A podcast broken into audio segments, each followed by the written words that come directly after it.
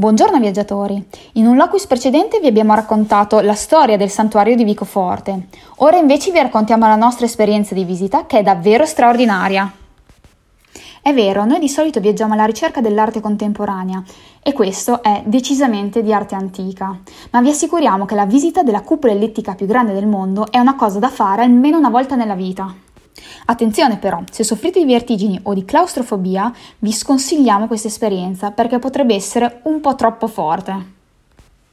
La visita si chiama Magnificat ed è realizzata dall'impresa culturale Calatà. Esistono due percorsi principali per la visita della cupola ellittica, quello più breve che dura solamente un'ora e quello completo invece che vi permette di arrivare fino a 60 metri di altezza e dura in totale due ore.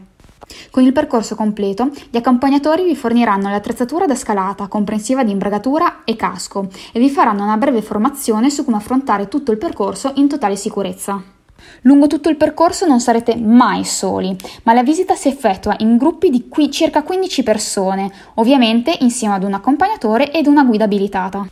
Attraverso una serie di scale a chiocciola e alcuni punti in cui vi dovrete letteralmente arrampicare con i moschettoni, potrete arrivare fino a 60 metri di altezza, letteralmente immersi all'interno degli affreschi della cupola e potrete vedere tutta la pianta del santuario dall'alto. Tutti intorno sarete circondati dalla magnificenza del barocco piemontese e vi assicuriamo che questa è un'esperienza unica al mondo.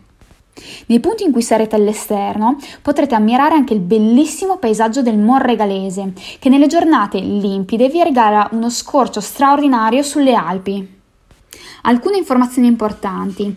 Il costo del tour è di 15 euro per il biglietto intero, ma sono previste anche diverse riduzioni. Ovviamente è obbligatoria la prenotazione perché si tratta di un'attività molto gettonata. All'inizio del tour vi sarà chiesto di lasciare zaini, borse e qualsiasi cosa vi possa essere d'ingombro, perché i passaggi sono veramente molto stretti e ovviamente purtroppo questa non è un'attività dog friendly. Per prenotare la vostra visita o richiedere maggiori informazioni potete tranquillamente contattare Calatà